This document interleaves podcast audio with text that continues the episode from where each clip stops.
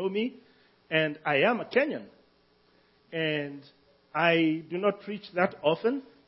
So that I, as I think about, about uh, Pentecost and the tongues of fire coming upon us, which I'm praying all of you do ex- experience this morning, I was thinking, you know, maybe what I should pray for is a tongue of fire to come upon me and it'll make a big sign that says, you know, an S. And the S will be for student, student preacher. Okay, so, but that was not my first thought. Being a Kenyan, I love the fact that Pentecost was about many tongues and, you know, again, just came before the dispersion of the church. And my first thought as I was thinking of what I would like uh, my tongue to read above my head, I was thinking, thinking as, as a Kenyan. And it would have been an L for learner. And then I remembered that somebody said that if you do this, it means you're a loser in this culture. So let's stick to the S, alright? And then just to prime you up a little bit on this Pentecost uh, Sunday, so that, you know, you sort of get tuned to my accent. Alright? I'm going to teach you Kiswahili words, praise the Lord. Alright? And we say, Bwana asifiwe. And we don't say it with shame, we don't mumble it, we yell, Bwana asifiwe. So when I say, Bwana asifiwe, please yell, Bwana asifiwe, and I'll feel right at home. Okay, ready? Bwana asifiwe. Amina. Thank you very much. So he would have turned 20 this February. We had waited for him, celebrated him, prepared a room, and as recently wedded expectant new parents, prayed over a fitting name for him or her because we did not know his gender. I loved poking at his little bulges on his mother's tummy to see if he was awake or not. His mother didn't like that, as sometimes he would protest by stepping on her bladder, as she said. We were amazed at the miracle of life conceived. And I remember the day, first day I watched a flicker of his heartbeat on the ultrasound. We were amazed by the miracle of life incubated into human form. We couldn't wait to hold him in our, in our arms. The day before my birthday, February 18th, we saw the doctor. She said she expected us in the next 24 to 48 hours and that things looked really, really good. Early the next morning, Marcy woke me up and said she had felt no movement at all that night. Later that morning, the doctor sent us, sent us for an ultrasound. The sonographer was less polished. There is no heartbeat.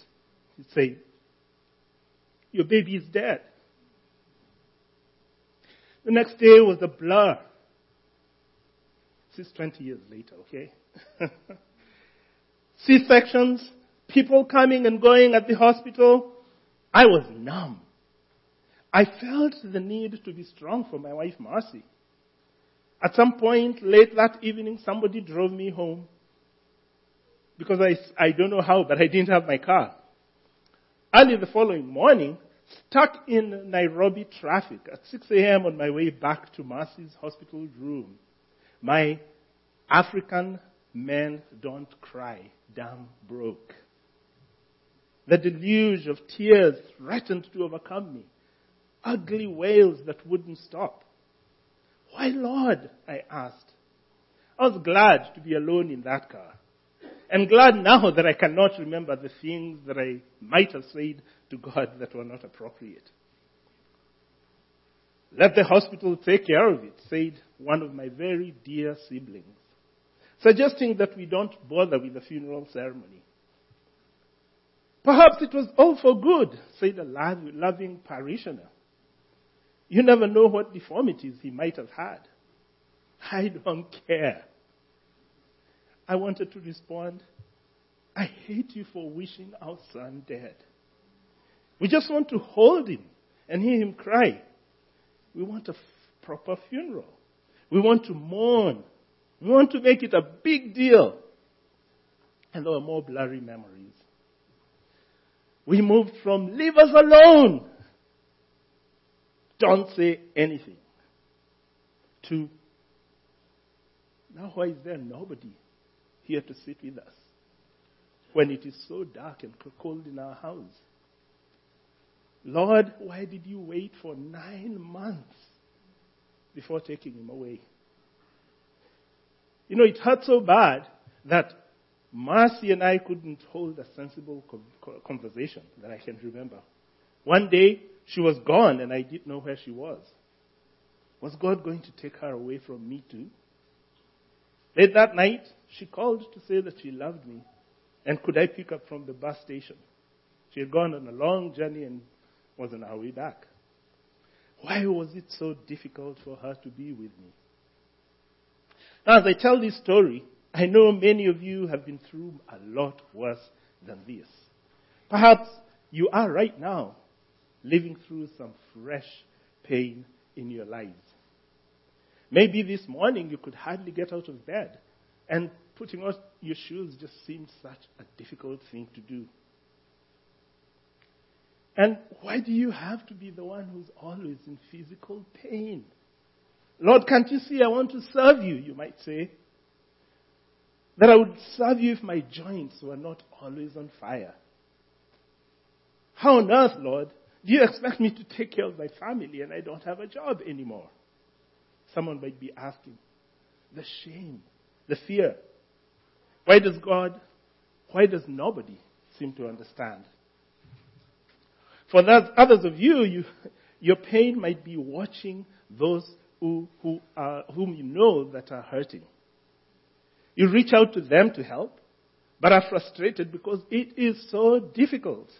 You open your arms to embrace them, but they lash out at you and they kick you as though you are the enemy and not a friend. For both the hurting and those who are trying to walk alongside those who are hurting, perhaps the book of Job has resonated with your cry at some point. It has for me. Eugene Peterson, in his uh, introduction to the book of Job, writes, Job suffered. He asked, why? He asked, why me? And he put this question to God. He asked his questions persistently, passionately, and eloquently. He refused to take silence for an answer. He refused to take cliches for an answer. He refused to let God off the hook. Job did not take his suffering quietly or piously. He disdained going for a second opinion to outside physicians and philosophers. And he lashed out at them. We've read about this. Job took his stance before God and there he protested his suffering and protested mightily. And his friends protested back at him, didn't they? So this is the language of, of the human experience, of grief, of suffering, and of frustration. It is the language of lament. Difficult. So what is lament? Lament is to express sorrow, mourning, or regret about something or someone, such as the loss of life. This is a definition I found somewhere.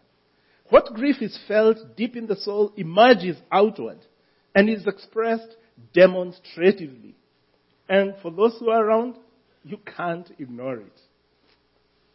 I want to propose that there are two types of lament that we have encountered in the book of Job, and I want to call them like two, two faces of, the, of a coin. One face is the lament as the cry of those who are hurting. And this is one face of the coin. And this was Job's lament. Starting in chapter 3, after enduring crushing losses, he railed against the day that he was born, against his mother's womb, and even against the miracle of birth. He wished he had been stillborn, wished he could now die. And we read in 3 uh, verse 20, why is light given to those in misery and life to the bitter of soul? To those who long for death that does not come, who search for it more than hidden treasures. That was a man after God's own heart that was saying these things. Lament of those who cry because it really hurts. The second of, type of lament, the other side of the, of the coin, the other face of the coin, is the lament of, of those who respond to others' cries. The response of his friends, Eliphaz, Bildad, and Zophar, is understandable, folks. They were responding to their friend's broken world and his disturbing cries. Job, they cried, that's not true. God is not unfair. How dare you? Don't you know that He has a plan for you? A plan to prosper you and not to harm you? A plan to give you hope and, and a future? You've heard those words, haven't you? Don't you know that in all things God works for good those who love Him, who have been called according to His purposes? Far be it for you to say such horrible things about a loving, living God. You're thoroughly mistaken, they told him.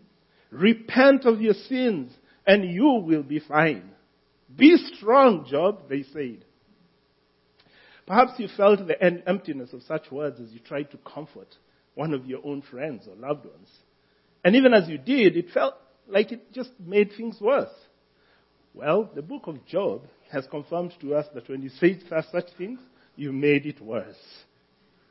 Let us look at these two sides of the beaten, battered, I, I imagine a copper coin with, with beaten sides.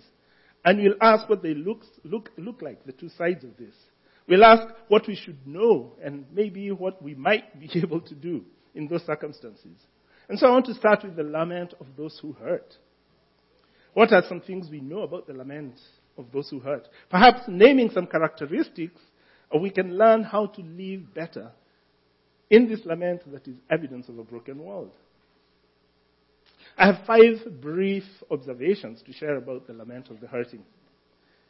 The first one is this, and it becomes very obvious to us all when you encounter somebody who's hurting. Lament is characterized by tunnel vision. The reality is, at one level, Job knew the things that he was saying were not entirely true. But clearly, reason was not in his field of vision right now. All he could see was the pain. Have you been in that frustrating uh, position where people are trying to correct you, and what you want to say is, So what do you think I am? Stupid? I know these things. Be quiet. Just leave me alone. You see, this is not the time for reason and platitudes. The unfairness the tunnel vision is all that exists. All you're trying to do is make it through the next hour, make it through the next minute, maybe just make it through the next second. You can't see any further or broader than that. Your pain blurs your vision and you become myopic. Trying to keep your head above the water for the next breath is the most important thing in your life at that point. The second thing about lament is that it acknowledges that there is a corpse in the room. It doesn't mince words about the perceived injustice or hurt or loss. It often uses raw and unfettered language. Listen to Job in chapter 19. And I'll be skipping verses. Uh, verse 6. Know, know that God has wronged me and drawn his net around me. Verse 10. He tears me down on every side till I'm gone. He uproots my hope like a tree. His anger burns against me. He counts me amongst his enemies. Enemies. He has alienated my family from me in verse 13. My relatives have gone away. My closest friends have forgotten me. Verse 17. My breath is offensive to my wife. I'm loathsome to my own family. Verse 20. I'm nothing but skin and bones. I have escaped only by the skin of my teeth. Have pity on me, my friends. Have pity, for the hand of God has struck me. Why do you pursue me as God does? Will you never get enough of my flesh? He names the corpse, and the corpse is lying there in the sun, decomposing. Can't you smell it? Don't you see it? Can't you see the injustice the sickness, the pain. Can't you smell death? My third thought about lament is this. It is a cry out to God in a broken world. In other words, lament is biblical. Clearly, we have experienced it. And it's in many books of the, of the Bible. We see it in the book of Job, of course, Lamentations, Psalms, Jeremiah, and actually in the Gospels as well. You see, in the, in the Gospels, it is Matthew 2.18, acknowledging King Herod's murder of infants as he sought to kill the baby Jesus, as prophet, prophesied in Jeremiah 31.15. A voice is heard in Ramah, weeping and great mourning, Rachel weeping for her children and refusing to be comforted because they are no more. Rachel is the mother of the nation of Israel, and she refuses to be comforted as she cries for her children. Lament is our Lord Jesus, the suffering servant, anticipating the great injustice about to be meted on him. On the night that he was betrayed, he's in the Garden of Gethsemane, grasping for some love from his sleepy friends. He cries in Matthew 26, 38 and 39, My soul is overwhelmed with sorrow to the point of death. Stay here and keep watch with me. Going a little further, he fell with his face to the ground and prayed, My father, if it is possible, may this cup be taken away from me. Yet, not as I will, but as you will. Lament is Christ crying on the cross later that, that the following day. Matthew 27:46, when he cried to the Lord, Eloi, Eloi, lama sabachthani. My God, my God, why have you forsaken me? Why have you had me just bear the weight of the world? Lament is the language of the heart, reaching out to God in a broken world. It is biblical. But here's the fourth uh, thought about lament. Lament and praise are twin sisters as you read the scriptures. They go hand in hand. You see, our culture loves praise and celebration and dwells on joyful times. How many times have I complained that uh, when there was a worship service uh, that the songs just seem to be a dirge because I want to praise and raise my hands in praise. But the Psalms are a quintessential example. Songs of praise partner seamlessly flowing into songs of lament and back. Job 19.2 is punctuated by praise in the midst of much lament. And we read this earlier the, in the kids' sermonette. I know my Redeemer lives. That was a celebration. And that in the end he will stand on earth. In looking at the characteristics of lament, I want to also propose that it is not entirely without boundaries. It might have sounded like it's a feeding frenzy. You're allowed to just do anything and just pour out anything. Here are some thoughts about what lament is not. There are some guardrails. Lament is not despair. It is not whining. It is not a cry into a void. Lament recognizes the struggle of life and cries out for justice against existing injustices. Rise, uh, writes uh, Soong-Chan Rah in his book Prophetic Lament, which I recommend uh, for anybody who's, who's uh, thinking of, of reading more on this subject. Even in the secular world, where there's a lot of lament that this country has actually experienced in the last couple of years, lament reaches to the recesses of the heart and it's, it's crying for something better, some justice. And from a Christian worldview, we recognize that what it's crying for is God. It's crying for God's justice. Second thing is that lament does not explain suffering or even try to explain suffering because doing so would instruct us on how to live so that we can avoid suffering. We learn from Job that suffering is not always a result of your sin. We learn that God allows suffering sometimes and it actually has, might have nothing to do with you. But here's also another truth. It is not God who causes that suffering. It is the brokenness of the world. And Satan's role in your lament is this He's trying to separate you from God. And that was his intention for, God, for Job, wasn't it? So lament does not explain the suffering or the source or any of that, and don't expect it to.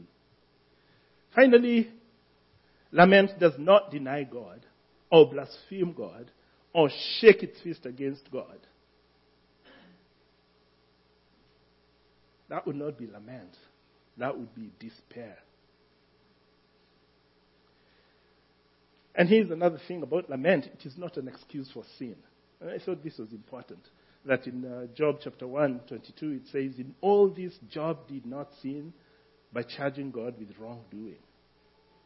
And the reality is that temptation knocks on the door in times of great suffering.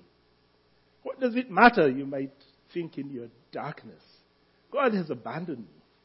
Let's eat, drink, and be merry and numb the pain that I feel. Suffering may bring the temptation of self harm on the other end, or maybe even the temptation to harm others. It might bring temptation of addictions, bring them from the deep recesses of the place where you thought you had tucked them away when you got saved, and the temptations that come with addiction, substance abuse, or even just lasciviousness. It might just come back and it becomes a temptation. It surprises you. Those are but five characteristics I've found as I've read volumes and volumes on lament. I want to look on the other side of the coin of lament. Lament as a response to those who are suffering. You know, one of the things that uh, is clear in the scriptures is that we are called to lament. Ecclesiastes 7:2 says, It is better to go to, the, to a house of mourning than to go to a house of feasting. For death is the destiny of everyone. The living should take this to heart.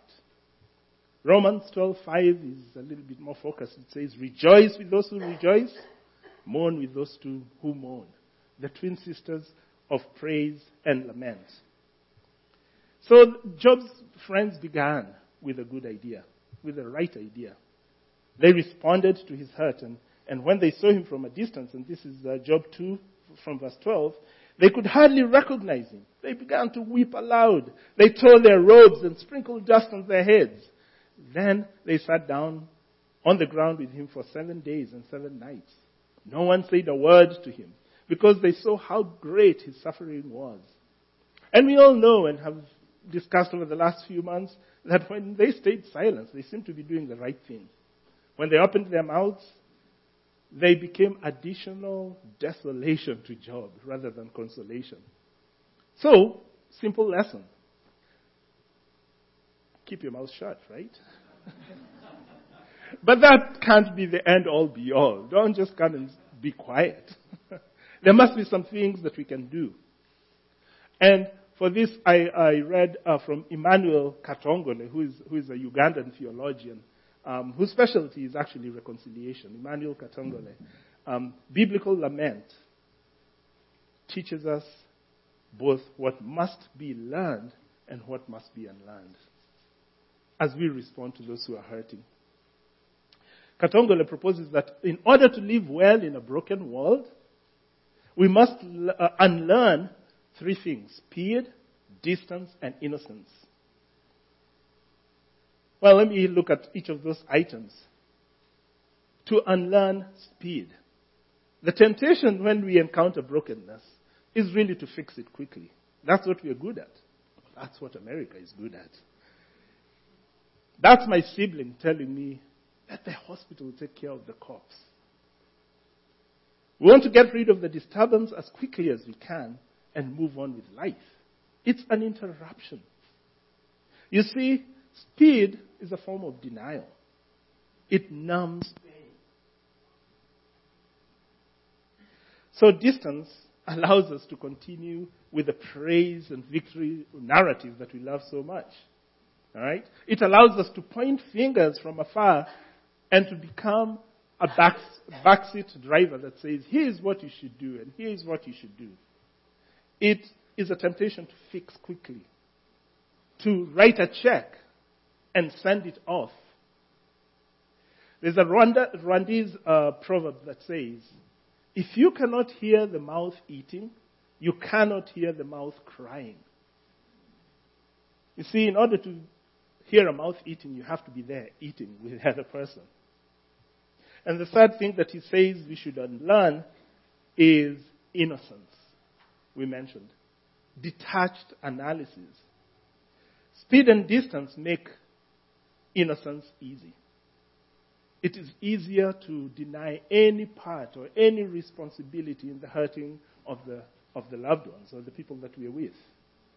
Denial propagates injustice, is what it does. You become part of the problem like Job's friends did. It is segregation in safe places. Eugene Peterson writes, the book of Job is not only a witness to the, to, uh, to the dignity of suffering and God's presence in our suffering, but also our primary biblical protest against religion that has been reduced to explanation or answers. Many of the answers that Job's friends give him are technically true, but it is the technical part that ruins them. There are answers without personal relationship, intellect without intimacy. The answers are slapped onto Job's ravaged life like labels on a specimen bottle. So we must unlearn speed, distance, and innocence, innocence in order to live well and be agents of shalom in a broken world. Let me briefly look at the other side. What then should we learn? And Katongole proposes pilgrimage, relocation, and this is my reward in Katongole's words, identification. All right, and, and, and for this we reach into the New Testament, um, a story in, uh, in John chapter 11, and I will not read it all. All right, and Jesus gives us an example of a situation where he is lamenting with his friends. This is in the, de- the story of the death of Lazarus. And just one thing about Jesus, he's the perfect example, right? Because he's fully human, he can see our side, and he plays our part of responding as a human being, but he's also God. And he knows what's happening behind the curtains, right through this story. It's like reading a text and having the interpreter, the writer, right there with you. That's what I found this uh, passage to be. Now, one writer about this passage, the central message is not lament. The central uh, message is victory. Jesus as victory over death. It is that he is indeed the Messiah. Nevertheless, I think it models well how we can be with those who lament. So the context is, uh, is, is Matthew chapter 10. Is Jesus was in Jerusalem for the feast of dedication or Hanukkah. When the Jews demanded to, that he would declare whether he was the uh, Messiah once and for all. And when he did, they tried to seize him and to kill him. And it says uh, he somehow slipped through their hands. It wasn't his time. He got away and was trying to get away from the Jews. And so he goes to the eastern, to the east uh, shores of, of, of the Jordan, place where he had been baptized. And the reason why he goes to the east side of the Jordan is because that is under another jurisdiction. The Jews can't get in there because that's under the jurisdiction of, of, of Herod Antipas. When he received the news of Lazarus' illness in the beginning of chapter 11, he delayed another two days. These are the first words we read. He didn't rush. Instead, he chose to engage in a journey, a pilgrimage. Jesus could just have said the word at that point. And his friend would have been healed. We've seen uh, those examples of when he did that. But he chose to model for us the way of pilgrimage. The death of Lazarus is not just a project for him to fulfill. It wasn't a mission. Pilgrimage is a posture very different from mission. The goal of a pilgrim is not to solve, but to search. Not so much to help, but to be present. Pilgrims do not rush to a goal, but slow down to hear the crying. The pace is much slower, much more reflective writes Katongole. Jesus allowed himself to be interrupted in what he was doing and chose the way of pilgrimage, pilgrimage to the place of the brokenhearted. Again, let's just have a bit of a glimpse now behind the curtains. Jesus knew that by the time he was receiving this news, Lazarus was actually already dead. You see, the family um, in Bethany. Bethany is a day's walk away from the place of baptism, 20 miles or so. And so it must have taken a day for whoever brought the news to come from there. And then Jesus delayed for another two days. And then he took another a third day, which is by now the fourth, to get to where um, uh, to the home in Bethany. That's four days. And what we read in John chapter 11, verse 17 is that on his arrival, Jesus found that Lazarus had already been in the tomb for four days. Jesus knew all these things right from the beginning. And there were many people gathered in the home because that's what they did in that culture. When Martha hears Jesus coming, uh, she goes to meet him, and Jesus consoles her. He doesn't explain why he delayed. He just points to himself as the way, the truth, and the life. Perhaps instead of trying to explain things, we can just point people to Jesus in their time of suffering. We can join the story. Okay, now we move ahead and just join the story as Martha goes back to the house to relieve Mary from hosting and to tell her that Jesus is here. And this is uh, verse 28 of John 11. After she had said this, she went back and called her sister Mary aside. The teacher is here, she said, and is asking for you. When Mary heard this, she got up quickly and went to him. Now Jesus had not yet entered the village, but was still at a place where Martha had met him. When the Jews who had been with Mary in the house, comforting her, noticed how quickly she got up and went out, they followed her, supposing she was going to the tomb to mourn there. When Mary reached the place where Jesus was and saw him, she fell at his feet and said, Lord, if you had been here, my brother would not have died. Jesus came to where the hurting family was.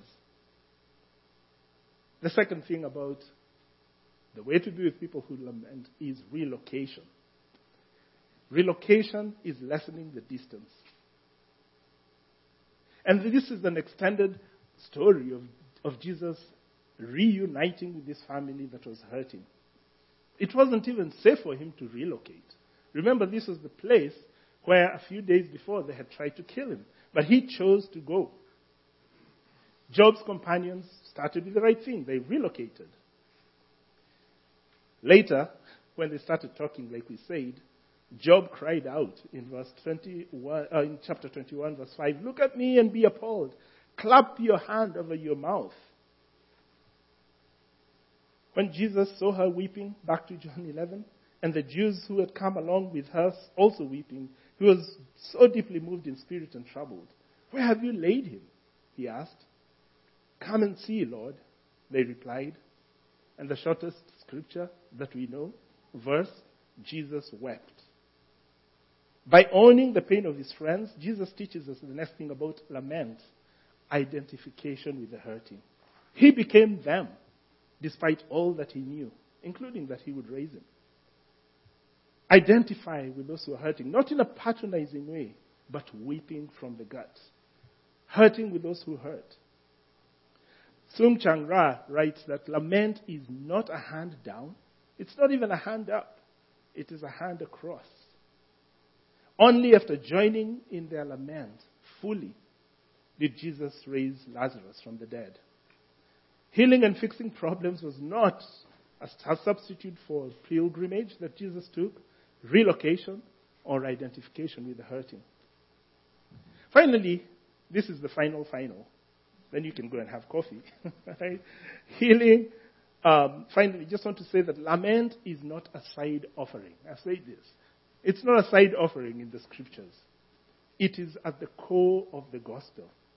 Because lament points us to Jesus. Eugene Peterson writes, perhaps the greatest mystery in suffering is how it can bring a person into the presence of God in a state of worship, full of wonder, love, and praise. As Job rages in pain and protest, we find that the worst that can happen to us has been staked out as God's territory. In the next, in the context of lament is where we find Jesus saying to Martha, I am the resurrection and the life. The one who believes in me will live, even though they die. And whoever lives by believing in me will never die. Do you believe this? And in our very broken world, we join the psalmist in Psalm 42, verse 6 to 8. And I'm going to have it in two versions up there. And this is just a song of lament. My soul is downcast within me. Therefore I will remember you from the land of the Jordan, the height of Hermon, from Mount Mizar. Deep calls to deep. And I'm going to add lament calls to lament in the roar of your waterfalls. All your waves and breakers have swept over me. By day, the Lord directs his love. At night, his song is with, with me. A prayer to the God of my life. And in the message, it ends, then God promises to love me all day. Sing songs all through the night. My life is God's prayer. God meets you at the deepest place of lament, and he laments with you. My life is God's prayer. Pastor Niall, would you? Thank you.